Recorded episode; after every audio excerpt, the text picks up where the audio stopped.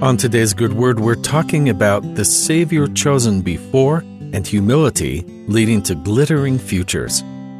The Savior's name, as we know it in English, isn't what his contemporaries would have called him.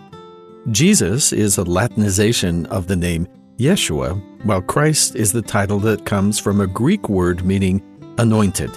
Many languages and cultures have different pronunciations and titles of reverence for him Many hold the same meaning that indicates the essential and unique mission he fulfilled. During his lifetime, his followers mostly referred to him as people referred to everyone, indicating where they're from. He was Jesus of Nazareth, Jesus, son of Joseph, rather than the coming Christ. But after his death and resurrection, the importance of his mission became so important, it became attached to his name. But this idea of anointing was not something the disciples came up with on their own.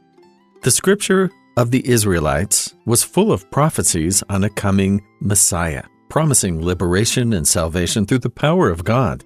No book of scripture is more dedicated to telling of the coming Savior than Isaiah, who indicates in chapter 61 that he will be chosen before, prepared specifically for such a mission. The Spirit of the Lord God is upon me, because the Lord hath anointed me to preach good tidings unto the meek.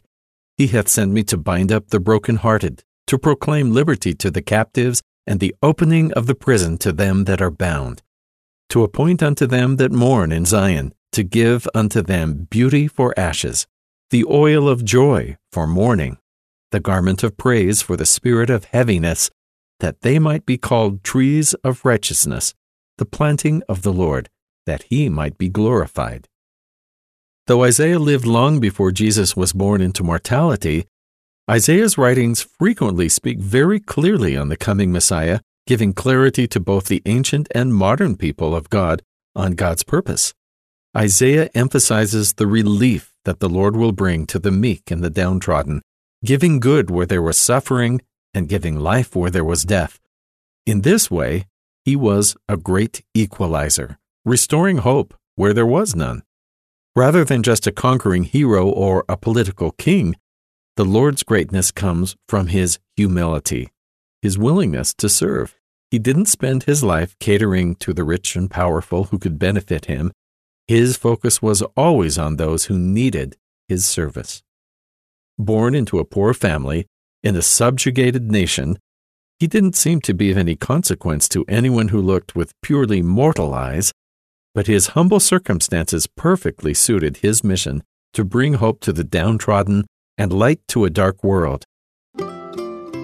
Those who'd been brought low by life were ready to hear his message and ready to receive the blessings he brought, while those who already had earth's power didn't see a need for this.